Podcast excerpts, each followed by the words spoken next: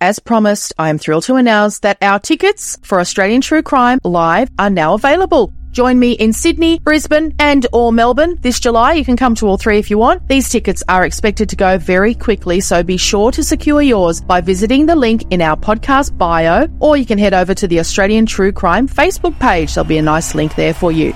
Update for Brisbane Australian true crime fans. Brisbane is almost fully sold out for our live show. If you've been a listener for any length of time, you'll know how passionate I am about true crime stories from Australia. I'm looking very forward to an incredible evening together with you, sharing these captivating tales. We will have great guests as well, so you know we love a Q&A. If you've ever come along to an Australian true crime live gig, you'll know we love a Q&A with our guests. Don't miss out. Book your tickets today and I'll see you in July for a memorable night out. This is Paige, the co-host of Giggly Squad, and I want to tell you about a company that I've been loving, Olive and June. Olive and June gives you everything that you need for a salon quality manicure in one box. And if you break it down, it really comes out to $2 a manicure, which is absolutely insane. It's also so easy to get salon worthy nails at home with Olive and June. The difference between how your nails used to look when you did them yourself and now with the Mani system is a complete game changer. The best thing about Olive and June too is it's a quick dry, dries in about one minute, lasts for five days, and full coverage in up to one to two coats. Visit oliveandjune.com slash perfect Mani 20 for 20% off your first system. That's oliveandjune.com slash perfect Mani 20 for 20% off your first system. Hiring for your small business? If you're not looking for professionals on LinkedIn, you're looking in the wrong place. That's like looking for your car keys in a fish tank. LinkedIn helps you hire professionals you can't find anywhere else, even those who aren't actively searching for a new job but might be open to the perfect role. In a given month, over 70% of LinkedIn users don't even visit other leading job sites. So start looking in the right place. With LinkedIn, you can hire professionals like a professional. Post your free job on linkedin.com slash people today. It's that time of the year. Your vacation is coming up. You can already hear the beach waves, feel the warm breeze, relax, and think about work. You really, really want it all to work out while you're away. Monday.com gives you and the team that peace of mind. When all work is on one platform and everyone's in sync, things just flow wherever you are. Tap the banner to go to Monday.com. Hey, Dave. Yeah, Randy. Since we founded Bombas, we've always said our socks, underwear, and t shirts are super soft. Any new ideas? Maybe sublimely soft. Or disgustingly cozy? Wait, what? I got it. Bombas. Absurdly comfortable essentials for yourself And for those facing homelessness. because one purchased equals one donated. Wow, did we just write an ad?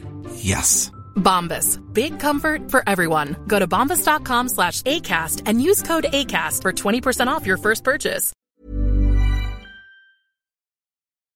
We acknowledge the traditional owners of the land on which this podcast is recorded. We pay our respects to their elders, past and present, and to Aboriginal elders emerging. We remember receiving a phone call from my sister-in-law that Gordana was missing. It happened in front of her home and my husband quickly left to go and start searching. They were out all night. A couple of other family members out all night searching, searching and everything came to light in the following few days when the story started to unfold and Sonia had found Gordana's uh, wallet and a torn plastic bag down the bottom of the driveway.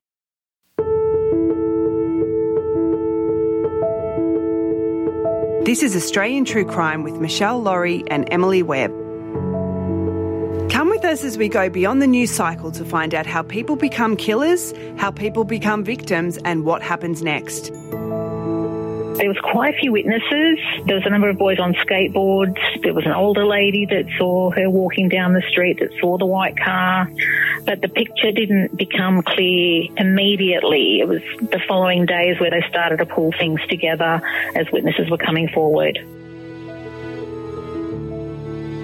Well, when Gordana went missing, I knew one of the girls, Amanda Zolis, because I worked as a residential support worker at the time for disability. And I used to look after Amanda's sister. And I knew the mum, um, Cecily Zolis. So when Gordana went missing, she came to see me and then we created an organisation to help the other girls as well that have been missing for 20 years and become a, a, a, very strong support group.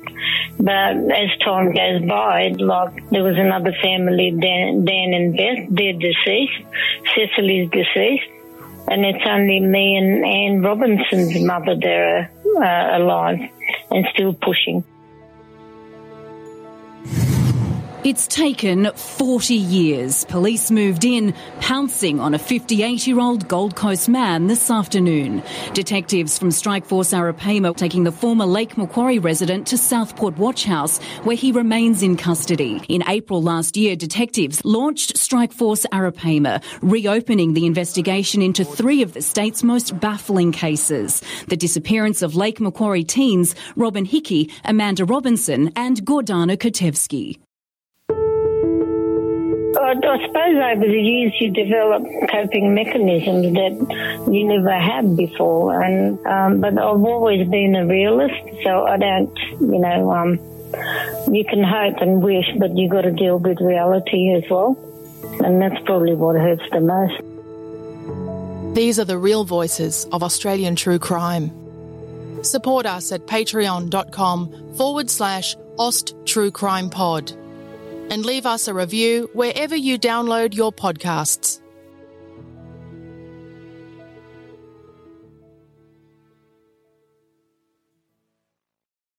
The following podcast contains content of a graphic, violent nature and is not suitable for children. My childhood, about eight years old, he came on the scene, and uh, he was a heavy drinker, full-blown alcoholic. Later on, he's diagnosed bipolar, and um, yeah, he'd regularly go off on sort of psychotic rampages, and um, always going off with my mum. Uh, I'd step in a lot of the time, or try to, and just basically same sort of stuff that I ended up doing myself later in life.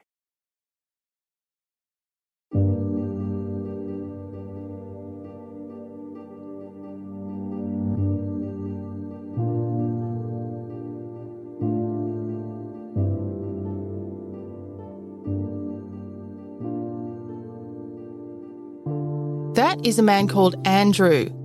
I'm going to call him brave, but that might not be what you would call him. In any case, we're going to be looking for more men like him later in the show, so please hang around for that. But first, tell me if you've seen this horror movie. A handsome young university student who spends more time partying than studying is sleeping the afternoon away instead of attending classes, as is his habit. On this particular afternoon, though, he is awoken by loud banging, screaming even. The sound of what he thinks might be one of his more studious flatmates being attacked outside his room. Is he dreaming? Is it the television? The television is very loud. The noise continues. He leaps up and pushes some of the furniture against the door and he cowers, terrified, waiting for the noises to stop. When they do stop, he sits silently until he's sure it's really over, and then he moves the furniture gingerly away from the door and creeps outside. What he finds, he later describes as a nightmare.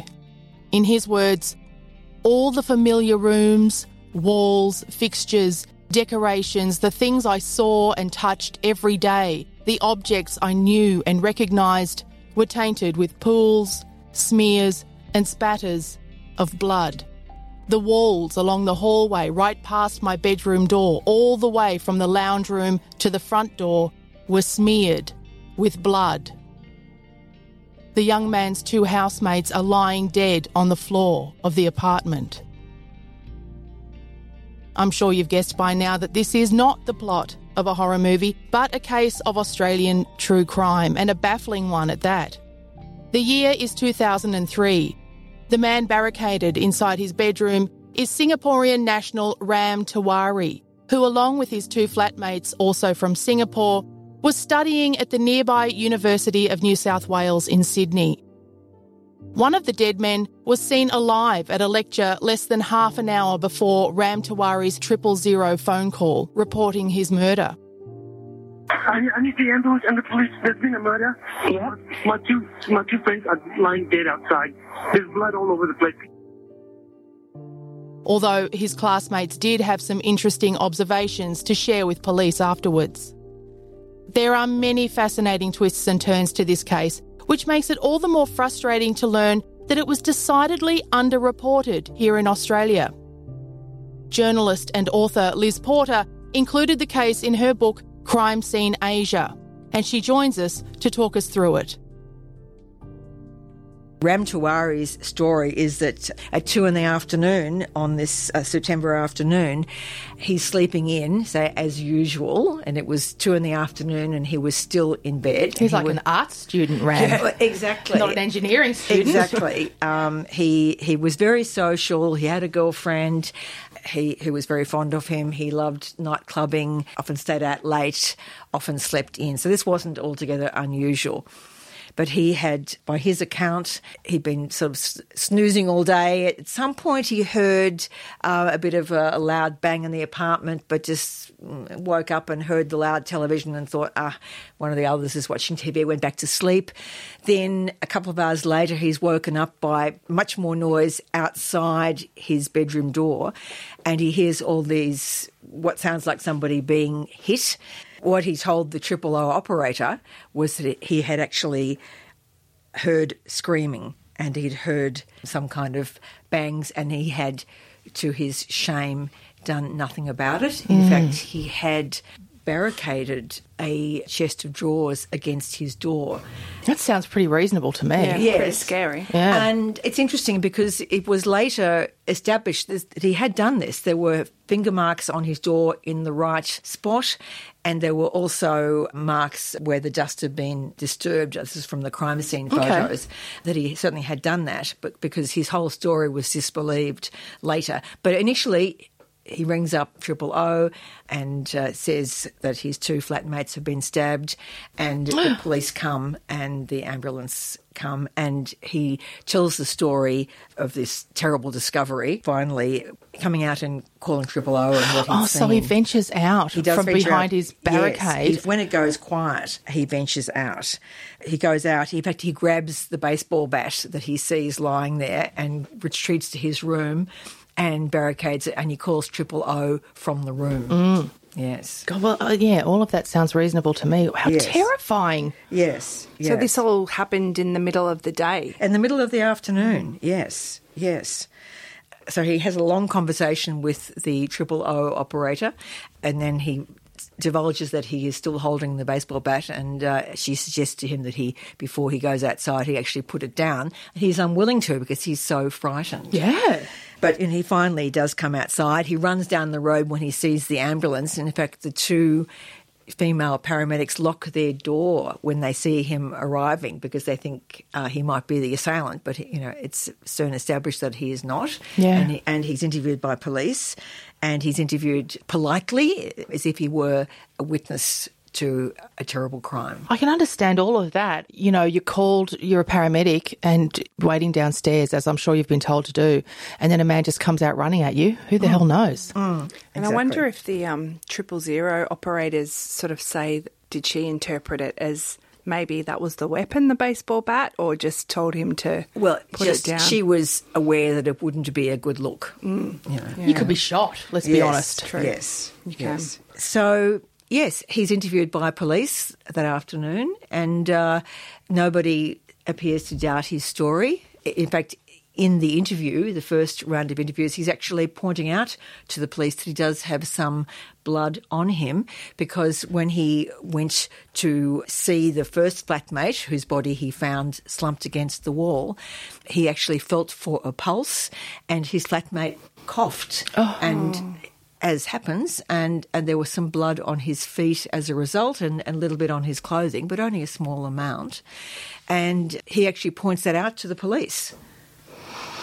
But later on, it appears that the blood that was on his feet is taken as evidence against him, not evidence of him having just stood by a coughing, dying man. So Tay and Tony, are they pronounced dead at the scene? Oh, they are most certainly dead, yes. Oh, okay. Yes. Okay. Right. So he does, he is covered in blood. No, he's not covered in blood. That's the Ram. crucial thing. He only has a bit of blood on him. Okay. It's a bit of blood on his feet, a little bit on his uh, shirt, but he's pointing out to the cops in the interview where the blood is. Okay. And Um, why and how it got there. Yeah. Okay. And um, and that's all pretty much accepted. Mhm. I mean, the, the crucial thing is the terrible thing that happens is how can a young man who admittedly doesn't behave with great courage, but in a way we can totally understand. Yeah. He didn't go to the help. He heard something going on in the flat behind his bedroom door. He didn't go to um, help, and he hid in his room. But then he came out, and the, the first opportunity felt for his flatmate's pulse, called triple O. But how can the witness become the accused? Hmm. Because the police do investigate at the time and they find out there's all sorts of mysterious things happening. Initially, they think that the men might have been the victim of some kind of kidnapping attempt because there's been a bit of a spate of, of attempted kidnappings of Asian students, but that theory is dismissed. And then they interview the other students who were at the lecture where the, the fact is that the, the lecture at 12 o'clock, one of the dead men attended, the other man didn't, which was unusual. And the, the man that attended was looking odd and disturbed and nervous and not his usual self. And at the end of that lecture at two o'clock, he and the man who hadn't appeared were supposed to meet some with some other blokes to have a, a meeting and and the surviving flatmate said no no my friend had something else to do and he didn't want to hang around and then the others see him picked up uh, there's a car waiting for him outside and there's a general vibe of tension around. And he gets into the car he goes back to the apartment because then and that's at about two o'clock.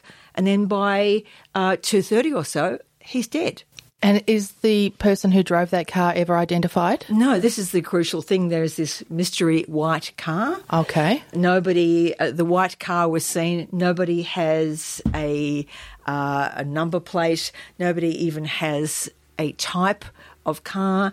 Police did put out press releases looking for the car. Nothing came of it. And basically, the investigation into this mysterious murder seemed to have kind of gone into a bit of a lull. somewhat because Ram Tawari was interviewed and he went through a kind of reenactment of, of what he'd done when he discovered the bodies, then he heard nothing. Then time passes, and he's he's actually, as I have uh, mentioned, he's not a good student. He's behind in his grades. He's been failing exams, and unfortunately, he hasn't been owning up to his family or to the Singaporean army, whose scholarship he has, that he's been doing really badly.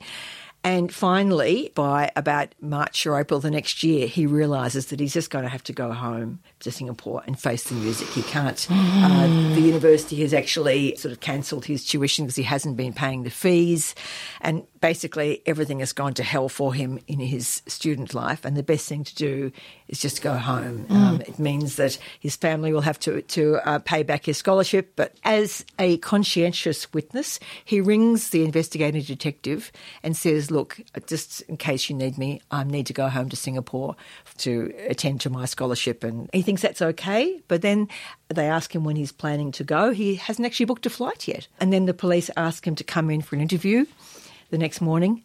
And instead of just interviewing him, they arrest him. And then his nightmare starts. I mean, all of which is completely reasonable. After what he's been through, of course, of Mm. course his studies lapse. Yeah. He wasn't the greatest student to begin with. Mm. Of course he has to go home. Of course. And yet, from a detective's perspective who has no other people of interest, of course it looks like maybe he's running away. Mm. And they had one possible motive why Tuari could have wanted to murder his flatmates, but a pretty slim one in my estimation. He supposedly owed one of them $5,000 in back rent. Yeah. I mean, people have been murdered for less. Yeah. Yeah. Tuari denied that. He said he'd paid them back, and there wasn't really, really any proof either way. But it seems that the fact of his decision to go back to Singapore made the detectives panic because until that point they had no intention, it appears, of arresting him. And as I said, he actually telephoned them. He, if he had just boarded a plane, he would have got away. Wouldn't we have extradition with Singapore? Yes. Yeah. But I mean, it's complicated. Uh, It's always a bit complicated. Yeah. And you have to have good reason for it. And the fact is, they actually didn't have a case at that point. I would argue that they never really had a case, and, and as the final result showed, they in fact didn't have a case, but in fact they still managed to convince two juries that this young man was guilty of murder. Good. How did they then, after they've arrested him, build the case? Well, basically, they built the case on motive, which was the, the money, and bloodstaining, which was a very, very contentious issue because there was a very small amount of blood there. And there is good evidence around that coughing, that dead or dying people cough and can cough blood onto the person who goes to their aid. In fact, there was a very famous New South Wales case where uh, there was actually a royal commission about it, and the result was was reversed after it was not proven. You could never prove these things, but the hypothesis was suggested that that somebody coughing a dying person coughing onto the person who is leaning over them could produce the same kind of blood spatter that could be interpreted as evidence of an assault. This is the problem, though, isn't it? It's interpretation. So obviously, the prosecution had an expert who was very believable to the Mm. jury, mm. who whose interpretation they found mm. reliable, mm. and more so than the interpretation that the expert who belonged to the defence was able to present. Yeah, well, more importantly, I think, and this is one reason why I, I don't know about you guys, but I'm not a big fan of the jury system sometimes. I know defence lawyers always say how how valuable it is. And yes, I do agree with the notion that when it's taken on from the defence point of view, that better that 10 guilty people go free than one not guilty person is locked up. But the fact is, well, I happen to know of two or three cases where a jury has convicted somebody of murder, it seems to me, simply because they didn't like them. Yeah. Yeah. They didn't like them. But then again, I mean, you can have a one judge who doesn't like a person Yes. for whatever reason. Yeah, Yeah, it's it's yeah. difficult, isn't it? I think I'd prefer a judge only trial. I've been listening to the Claremont case, and I think that's a judge only Mm. trial. And yeah, I think I'd prefer that. I'd be a bit scared to have a jury trial.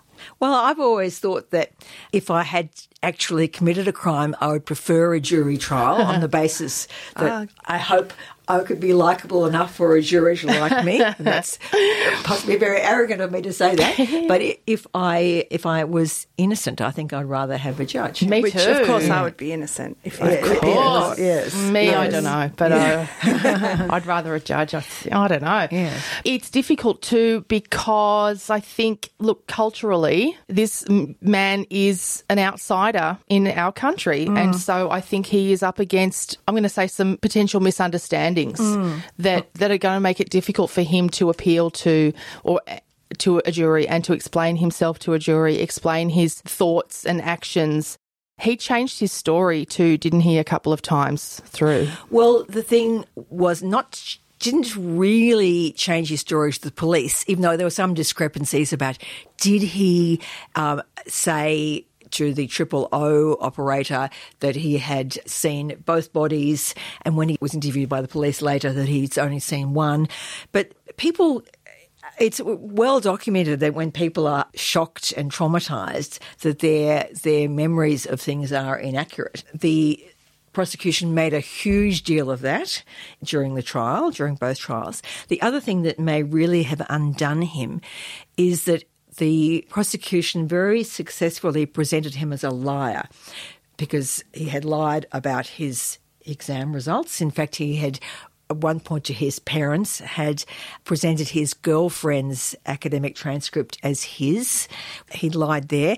And the other thing was that after these murders happened, understandably, he got really weary of people asking him, So, what happened? So he started telling people that, you know, he got home after the paramedics. Um, he told all sorts of different variations, all to minimise his own involvement. So he wouldn't anymore be construed as being at the centre of the scene.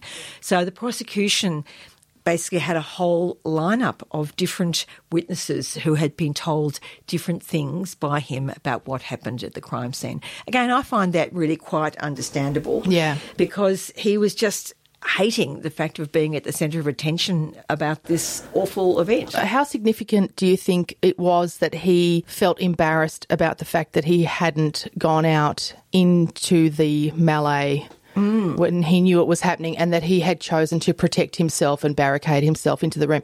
The idea that he felt like a coward.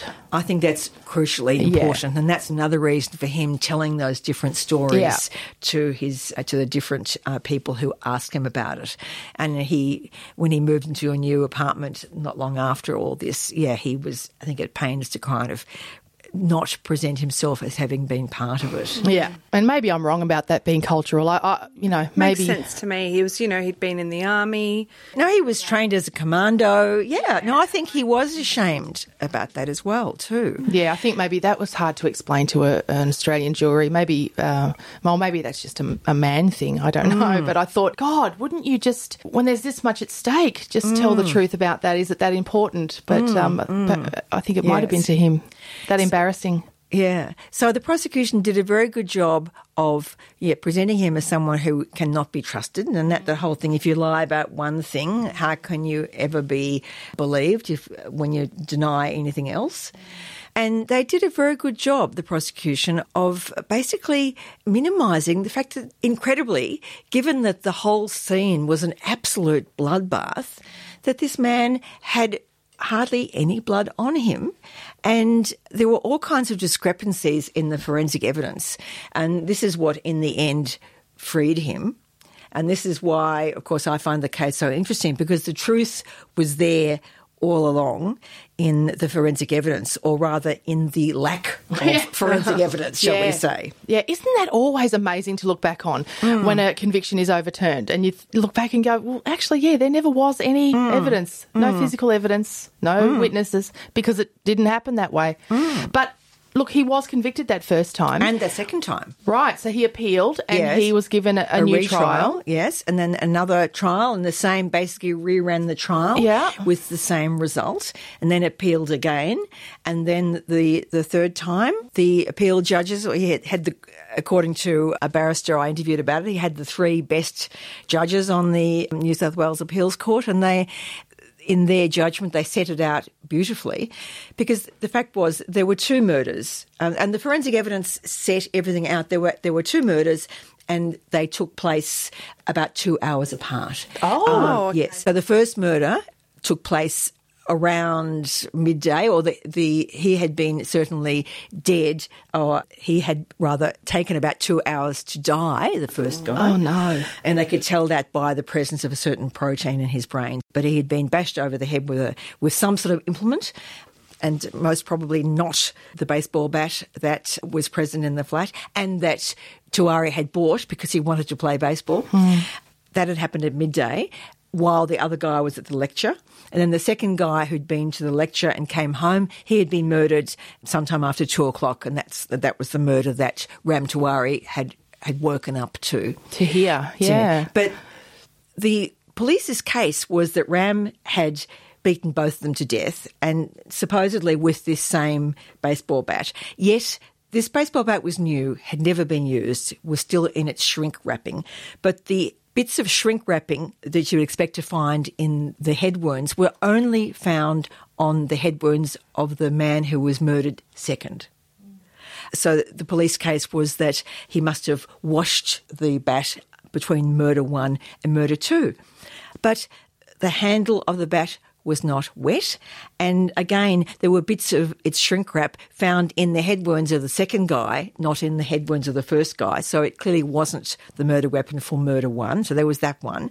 There was no evidence in the flat that any washing had taken place. They looked down the sink, took the pipes apart. There was no blood down the drains. So if he had done this murder, he would had to have been covered in blood, but there was no evidence of having been washed away. So it was one of those cases of, like the Sherlock Holmes story, the curious incident of the dog in the night. It's the dog that didn't bark at the intruder, which shows that the intruder was known to the To the family. dog. Yes, that's right. Now, but hang on, the way you're talking, I've just Mm. realised something.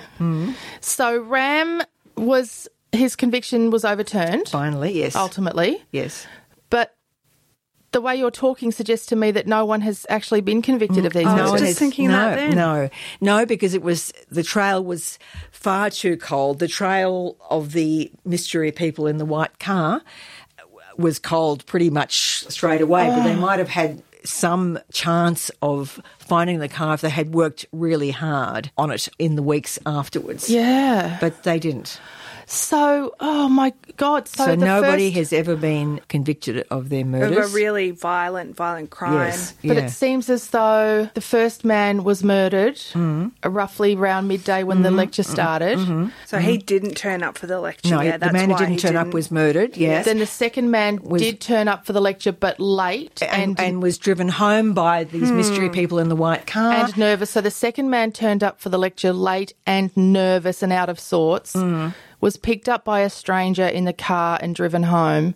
We've never found out who that stranger Mm. no, was. or, the, or who that car was. And then it pretty much as soon as he arrived home is when Ram was awakened Yes. by the sound of his murder. Yes, pretty much, you know, within about 15 minutes, yeah. And so, and, and a car was seen pulling away, a white car was seen by another student in the street pulling away from the street at the right time. But it was just a white car. They weren't even sure whether it was white or actually blue, pale blue. So what year did this nightmare all end for Ram Tiwari? It had started in 2003 with the murders, and his second appeal was heard in 2012 in September, and so he was finally free in 2012. And September 2014, two years on, he actually published a memoir about it in Singapore, but he has never ever been interviewed about it. And in his memoir, he gives no clue as to what he might have thought about what was happening in the lives of those other two. Oh, have we ever found out anything since then about the lives of Tay Yang or hmm. Tony Tony Chuan? Yeah. The victims. clearly they were involved in something Mm. uh, that that brought about their deaths. There was, you know, the carload. In fact, there was more than one person in the in the white car that picked Tony Tan up after his lecture and drove him home to to his death. And clearly, it was something that involved those two. And it seems incredible that Ram Tiwari might not have had some idea about it, and maybe he does, did, and felt too threatened by it to ever talk about it. I don't blame him. You're hardly mm. likely to ever let on, are you? Yeah, because those people are probably Mm. still walking around. I, mm. I was thinking, so possibly the guy who went to the lecture and looked really unnerved. Mm. Maybe some people were in the house and he wasn't sure what was going to happen to the other housemate. I was just that was just going through my mind Yeah. with what. Yes, uh, what, you that, know, that makes but maybe not like. Yeah. Oh, you'd have to assume he didn't know what had happened. No, that's no, what you'd I have to assume that yeah, that his flatmate was still alive when he left, but that he was worried. Yes. and, and which makes you think were they in debt or but you'd think that with the investigation that there's- the police investigated a possible affair that one of them was having but there was nothing going on there it was just a friendship and but the thing that, that worries me most about this case is the fact that two juries found this man guilty Yeah. and that the, the prosecution described him as a cunning and crafty liar. He devised an elaborate big lie, in inverted commas, about sleeping through the attack on his housemates. And certainly, I mean, there's a bit of a warning to any potential murderers out there. You know, if you ever think you're going to face court, don't tell lots of small lies because um, when it comes time to tell the big lie, no one's going to believe you either. Absolutely, but you know, it's a warning for for all of us, isn't it? That the most basic lie that you've told in your life, that we the kinds of lies that we all tell. I'm going great at uni, mum and dad. Yes. You know? I paid that tuition bill. Yes, um, those little silly yes, things yeah. can be brought back up and made to look so important. Mm. And there's another suggestion made by one of the lawyers I spoke to was that there was no publicity about the case in Sydney at the time. And you know how judges always warn jurors not to do any research about the case. But at the time in Singapore, there was a lot of publicity about the case and all sorts of scurrilous stuff was dug up about him. You know, at times he, he you know, lost his temper. And Yeah. there was one article which said, you know, killers' smiles hid an angry, dark side. When, and you can always find an anonymous person who Yes. wants to say something bad. Yes. And he wonders whether some of the jury did a bit of research because they, they couldn't place this guy at all because he was uh, a foreigner. Tiwari himself believes that racism was a factor. Yeah, it would be hard not to feel that way. If I if I had been convicted twice in another country of a murder I didn't commit, Yes. I'd probably feel that way. Yeah, Yeah. yeah, yeah. I, I would feel that too. You know, when Tiwari wrote his memoir, mm. he quoted a prisoner that he met in his time in jail as saying, "If you are brown-skinned and are charged with a violent crime, you will be convicted.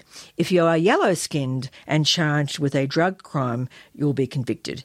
If you are Aboriginal, look it, and are charged with any crime, you will be convicted." If you fall outside those groups, only then does reasonable doubt come into play with the jury. I put that to uh, one of the lawyers uh, who was involved in the case, and he says basically he wasn't that sure about racism, but he says they just didn't like him.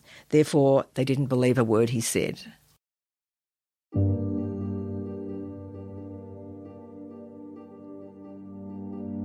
That's Liz Porter, and Ram Tiwari's story is just one of many included in her excellent book, Crime Scene Asia, which is available from the bookshop on our website, AustralianTrueCrimePodcast.com.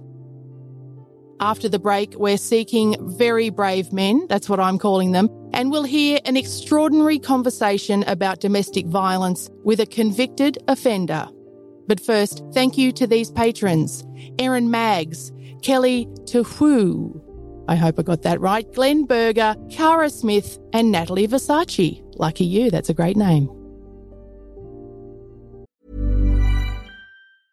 You should celebrate yourself every day, but some days you should celebrate with jewelry. Whether you want to commemorate an unforgettable moment or just bring some added sparkle to your collection, Blue Nile can offer you expert guidance and a wide assortment of jewelry of the highest quality at the best price. Go to BlueNile.com today and experience the ease and convenience of shopping Blue Nile, the original online jeweler since 1999. That's BlueNile.com. BlueNile.com. I'm Sandra, and I'm just the professional your small business was looking for. But you didn't hire me because you didn't use LinkedIn jobs. LinkedIn has professionals you can't find anywhere else, including those who aren't actively looking for a new job but might be open to the perfect role, like me.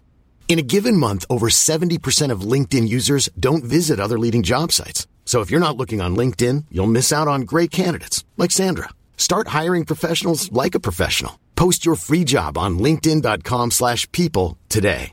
How would you like to look five years younger? In a clinical study, people that had volume added with Juvederm Voluma XC in the cheeks perceived themselves as looking five years younger at six months after treatment. Look younger, feel like you. Add volume for lift and contour in the cheeks with Juvederm Voluma XC. Reverse signs of aging by adding volume to smooth laugh lines with Juvederm Vollure XC. For important safety information and to find a licensed specialist, visit juvederm.com. That's J U V E D E R M.com. Not for people with severe allergic reactions, allergies to lidocaine, or the proteins used in Juvederm. Common side effects include injection site redness, swelling, pain, tenderness, firmness, lumps, bumps, bruising, discoloration, or itching. There's a risk of unintentional injection into a blood vessel, which can cause vision abnormalities, blindness, stroke, temporary scabs, or scarring. Talk to a licensed specialist to find out if it's right for you.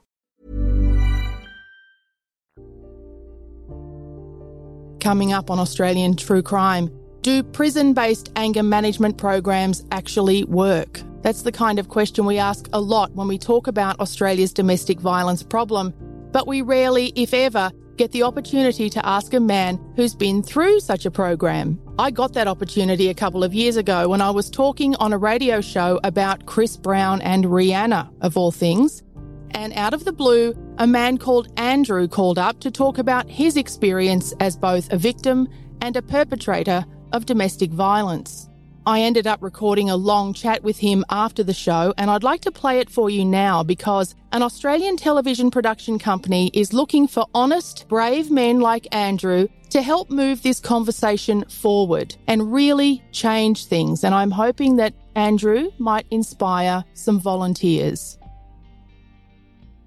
I've been charged with assault twice, convicted once, domestic violence towards my partner. Um, we are together again now. We we split up for a very long time, obviously because of that. I was violent. Uh, we've been together 12 years all up. Uh, after about three years, I started getting violent towards her.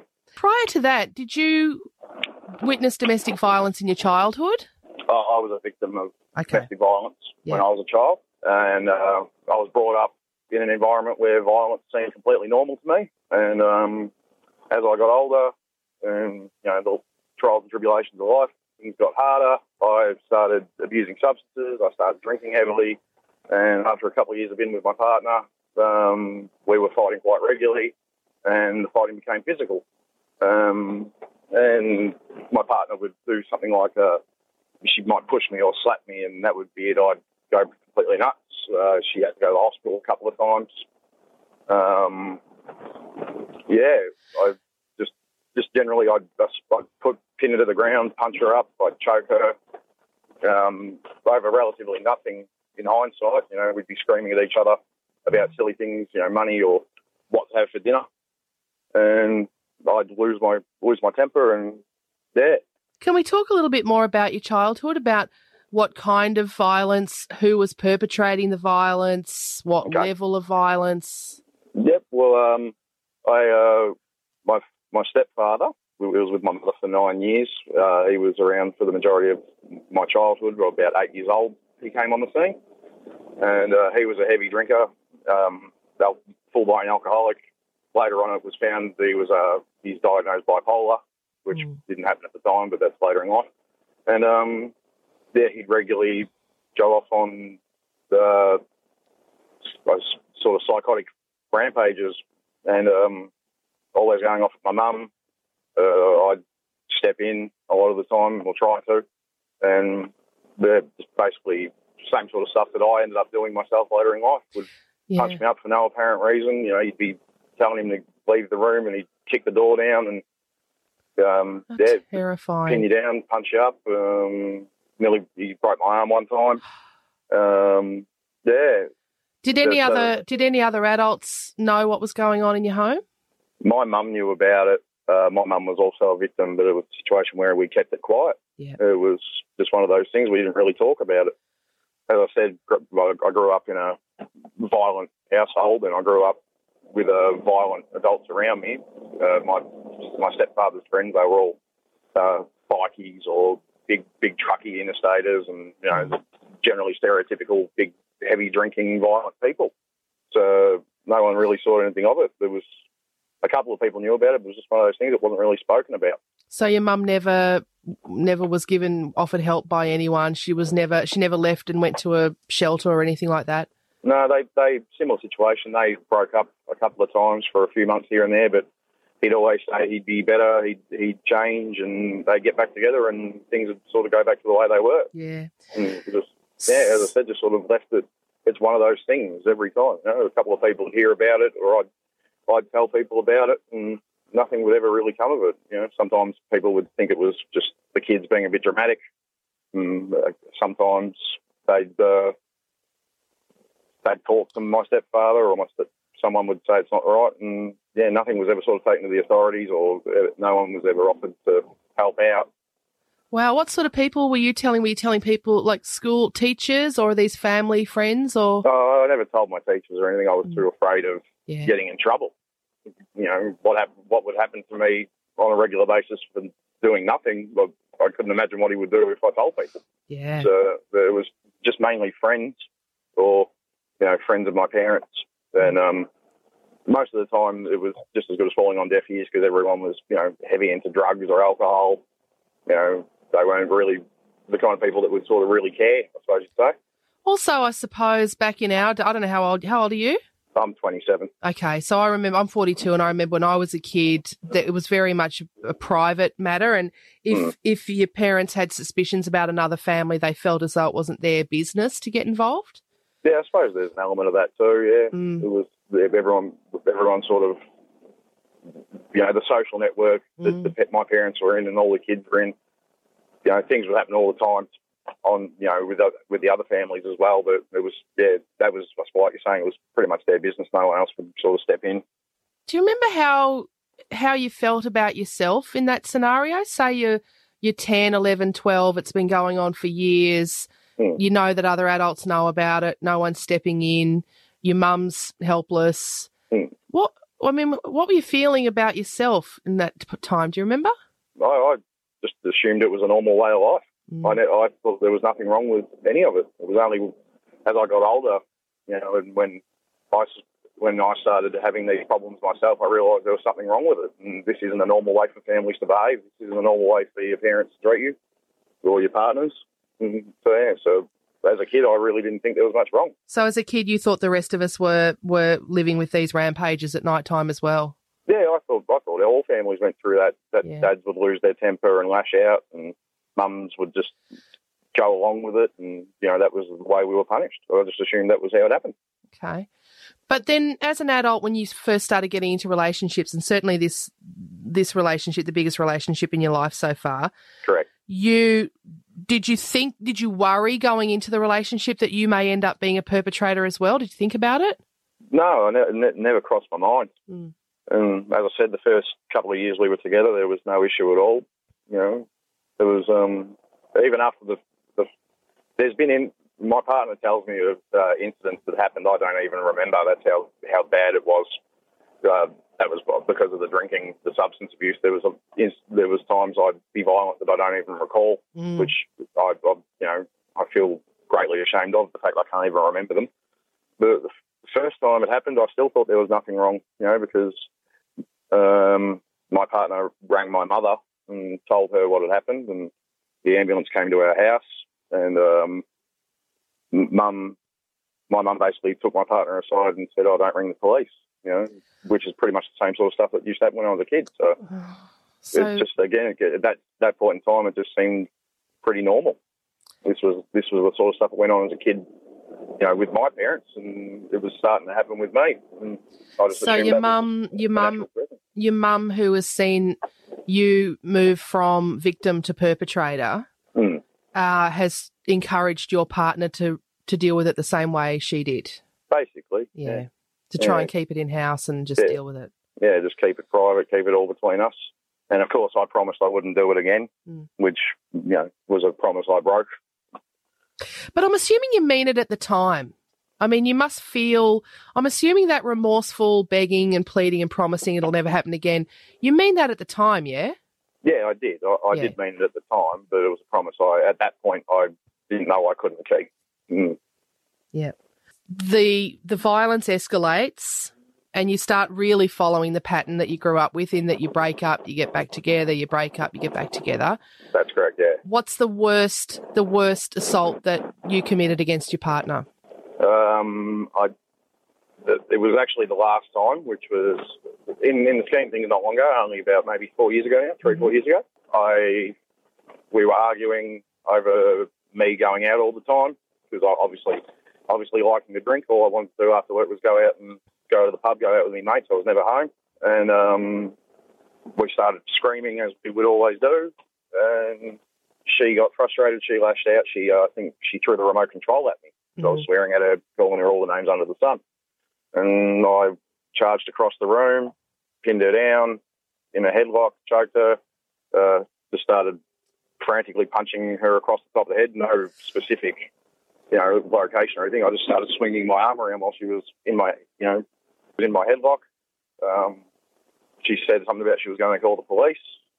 Uh, I dragged her into the bedroom by her hair and choked her de- and um, pinned her down and choked her. And um, threw her off the bed onto the ground, kicked her in the guts a few times. And that was basically it. I, I said to her, I've had enough, I'm leaving. And that was that was the end of that. But she ended up with uh, bruises all across her face, um, bruising all up and down her arms, um, no broken bones or anything. The, the sprained wrist. Is this the Um, time you were charged and convicted? That was the second time, the time I was actually convicted. Mm. First time I was charged, I convinced her to withdraw the charges. Again, telling her I've changed, I'm different. It's not going to be like this anymore. I promise. And I, I did change for a little while. I did, I did behave myself and thought I was in control of myself and what was going on. But it would turn out again that I wasn't. I slowly got worse and worse. Um, my aggression increased again to that point where I actually moved out. As I said, I said I, I committed that uh, and moved out that night. And the mm-hmm. next day, I had a phone call from the police. Yeah, So she'd plucked up the courage to actually go through with it. yep, yep. She uh, she spoke out to her friends, and because she was noticeably abused at that time. At that time, you know, bruising everywhere. Yeah. You could, you know, there was no hiding it. And that's um, terrifying for friends. And certainly in this climate that we're in now, friends must be saying to her, he'll kill you. Yeah, Yeah. yeah. It was getting to that point. You know, if, there might not be a, a next time he says sorry. You know, he might not come back from this. Mm. And at that point, I still thought there was really nothing wrong. I just thought that you know she pushes my buttons and you know she knows that what I'm like when I'm angry. You know, the cliche. You wouldn't be the there, there'll be people listening to this who will will ask the question of her. Hmm. If you've got a violent partner, why are you why are you initiating violence? Why are you throwing a remote control at him? It does seem like you're both involved in a violent sort of cycle here. Oh, well, I, she, she, um, you know, my partner's no angel. She would, she has a temper on her, or at least she did back then. And yeah, she would, she would lash out, throw things at me, and you know, she'd slap me across the face, things like that. But what I would give her in return was nowhere near reasonable action. A, a calm, reasonable person wouldn't re- retaliate in that in the way I did, or, or at all, really. But it certainly feels as though you were both in need of some kind of psychological support. And Well, yeah, well, we've both since been through therapy. We've both since been through anger management, and that has seemed to have worked thus far. So how did that all begin? So you you're charged. Uh, you know, you get a knock at the door. The police at the door. She's actually followed through with it. She's Yep. called the cops, and um, and you're charged. At this point, you still don't feel like you've done anything particularly wrong. So where's where's the transition here? How do we get from there to here? It wouldn't be for about another 18 months before I realised there was something wrong with my behaviour. I um, went through anger management class, and Was that the- court appointed? it wasn't appointed, but suggested if I um, wanted any chance of, you know, a, a lesser conviction or not to be convicted at all, to seek actively and voluntarily seek therapy and help. Mhm. So I, I did, and at that point, I was only doing it so I didn't get in trouble. Yep. You know, I wasn't doing it for the to better myself or to fix the problem. But um, pardon me.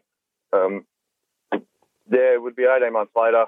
I was starting to get in trouble with the police uh, in public when I'd be out drinking. Oh. You know, I'd be getting kicked out of bars. I'd be picking fights with people. Friends wouldn't be helping me out. They'd leave me to my own devices. You know, two in the morning. I'm trying to start something with people or being a smart mum to them. And By- this stage, you you've got a conviction for assault. So yeah, correct. Yeah. Uh, And I had a good behaviour bond Wow. uh, for 12 months. Yeah. Uh, my, we have a son together, my partner and I. She got an AVO against me. Uh, I wasn't allowed to see my son. You're in the system at this stage. So when the police Yeah. pull you up and look at your ID, you're you're flagged. You're in the system as as a troublesome, frightening guy. Yeah, I'm, I'm there as a troublemaker. They, they see it the minute they look at my file. Yeah. So, but yeah, and it was my partner had started seeing someone else. Whoa, it- what a it- trigger point for you. Yeah, and at this point, I realised, you know, I still had feelings for her, and started talking to her again. And basically, one day, you know, talking to her about getting back together, and at this point, she completely refused. No, never again, never again. And I went, why? Why can't it happen? And she just listed all the bad stuff I used to do. You know, all the uh, aside from the violence, you know, just this long list of all the negatives, including the violence and other things. I wasn't a good father either. And I took a look in the mirror and I sort of looked at, looked at it and went, drinking. This was your drinking. You were drunk. You were hungover. Upset that you couldn't drink this time. Um, as I said, drinking was a really big problem for me. And I realised that, you know, my friends don't want to hang around with me anymore. People are frightened of me. I decided I had to do something about it. I had to change. So that's when I sought out therapy. Uh, ended up with a psychologist and um, did anger management class again. This time with my heart in it, actually paying attention to the to how to get all this under control. And obviously, it stems back to my years of being abused. Self medicating with alcohol would not be uncommon, I wouldn't think, for victims of childhood abuse. That would be a common reaction, wouldn't it? But, but well, the, the therapist said that, and of course, growing up in an environment where drinking was such a big part of life, you know, there was never a time of day where I wouldn't see my stepfather or his friends drinking. They influenced me to drink, you know, and drink heavy. It seemed normal to drink that much. So I naturally thought I have to be a man, you know, and this is how you do it. You, you know, you drink heavy, you do, you know, you're big and tough, you puff out your chest and you make yourself the toughest person in the room. At that point in life, I thought people are meant to be scared of you. That's how you assert your dominance. That's how you get respect. Realising this was a problem and this wasn't a normal way of living through therapy and attending, I, I attended Alcoholics Anonymous, um, stopped drinking. The anger management got my uh, violence under control, got the ability to control myself because anger is healthy. It's how you vent your anger. It's how you channel that anger. And so healthy ways to channel that anger. And um, after about maybe nearly a year of interacting with my, again, now partner, she could see I had genuinely changed. Friends could see it. I'm a lot calmer person. Uh, I'm not as easily irritable. I don't argue for the sake of arguing. I don't go looking for the fight anymore. And my partner, and while this was all going on in my life, she was getting therapy for the problems that she had, and obviously the violence was one of those things. She attended anger management as well, as a suggestion from her therapist, because it was evident that she also had issues with anger. And now we're both in a better place. Um, I haven't been violent for uh, over three years now. I don't drink anymore. I have the tools to control the anger now. And now here you are speaking about being a former domestic abuser, and I don't think I've ever heard anyone speak about it before because I suppose once it is in your past, the last thing you want to do is let people know that it was ever there. Well, it's not something that can that I can forget. You know, I've I've learned a great deal from it, and I regret. Uh, of course, I regret ever being that person to begin with and committing those acts against because she is the person I love. She's the person I spend the rest of my life with. You don't you shouldn't be treat you shouldn't treat people like that, whether you're whether it's a man or a woman. Violence is never the answer to anything, and the scars that it's that it's left people, not just my partner, you know, her friends, the the heartache, the stress that it causes her family. Oh Uh, God, I can't imagine. family. I can't imagine when she told them that you were getting back together, what their reactions were. Yeah, well, we've given we've broken up and gotten back together so many times. Mm. You know, it was nerve wracking for me. I, you know, to see her family again. Mm. Um, but they seem to have accepted her judgment, and you know, I, I get along reasonably well with most of them now. There was a point in time where I wouldn't go anywhere near them or be in the same room as them, but I never hide the fact that that was the person I used to be because it's something that people need to know. That my theory is that most men that are like that do have demons, and the people we are closest to are the people we hurt the most when we don't know how to deal with these demons. Yeah. What would you say to an eight-year-old child who approached you now and told you that they were living through violence at home? I straight away contact the police, talk to your teachers, friends of the family. You know, be vocal.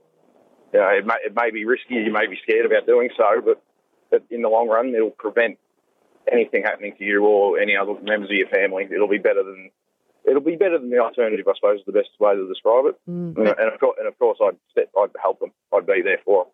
No one should have to live that, live through that. It is a responsibility for all of us to be aware of and take, you know, be involved if we have to be. No one wants to be involved in something like this. What would you say to a man listening who is committing violence in his family? yeah, just same same as me. Take a look in the mirror. You know, if people are telling you there's a problem, or if people are you know, avoiding you, you, you can you know that you know there's a problem. You know whether whether you sort of shrug it off and think it's okay, you know it's not. You, you know, seek help because in the long run you're going to lose everything that matters to you. Yeah, and and there is help there. It sounds like you are the beneficiary of some kind of treatment that's made you feel hmm. okay about yourself in all hmm. of this. Well, I'm okay with the person I am now. I Yeah. don't I don't like looking back at the person I used to be. Um, But I guess there's a fear in people about sometimes about accessing support like that, support services, getting counselling, there's a fear that you're just going to end up feeling like shit about yourself and someone's going to sit there and point out all the reasons why you're a bad person. Yeah. Well, at the end of the day, I, I when I decided this is wrong and I have to do something, it just started out with a simple appointment with my GP. Okay. And I went and sat down with him and told him what was wrong. And just that's where it started. He gave me referrals to therapists, just going out for my specific problem with drinking, AA, and just went on from there. And it only got better. You know, it is nerve wracking. It is embarrassing at first to speak about it, but if you, they don't judge. You know, the counsellors or therapists, helplines, anyone you speak to, they don't judge. And that's the best part about it. You know, once you get over that fear of being judged and you you accept what you have done, and the only way to fix it is to move forward, it makes it so much easier. Yeah, and that sounds like the actions of a real man to me. Yeah, well, I, many people, when, as I said, I openly discuss this with anyone that asks. Many people have said it's a very courageous thing to do. Um, it's manning up in the real sense, unlike the previous uh, theory I thought of manning up. Yeah. Swinging, swinging punches isn't manning up. You know, admitting you've got a problem and doing something about it is manning up.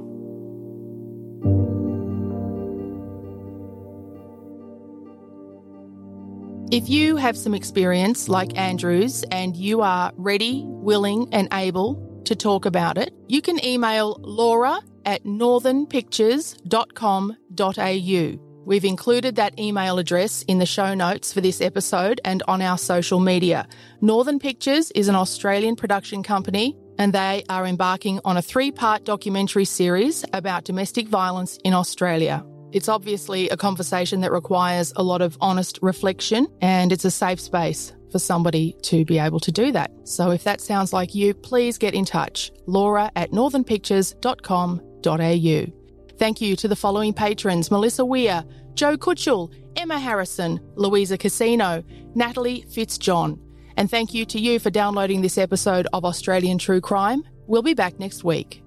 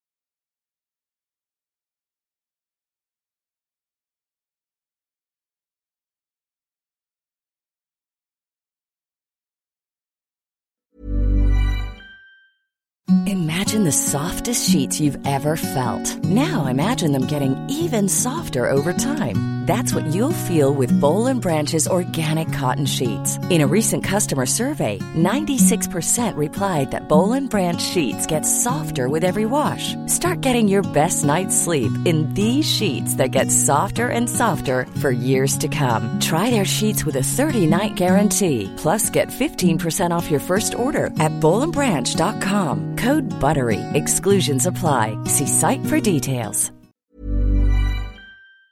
As promised, I am thrilled to announce that our tickets for Australian True Crime Live are now available. Join me in Sydney, Brisbane, and or Melbourne this July. You can come to all three if you want. These tickets are expected to go very quickly, so be sure to secure yours by visiting the link in our podcast bio, or you can head over to the Australian True Crime Facebook page. There'll be a nice link there for you. Update for Brisbane Australian true crime fans. Brisbane is almost fully sold out for our live show. If you've been a listener for any length of time, you'll know how passionate I am about true crime stories from Australia. I'm looking very forward to an incredible evening together with you, sharing these captivating tales. We will have great guests as well, so you know we love a Q&A. If you've ever come along to an Australian true crime live gig, you'll know we love a Q&A with our guests. Don't miss out. Book your tickets today and I'll see you in July for a memorable night out.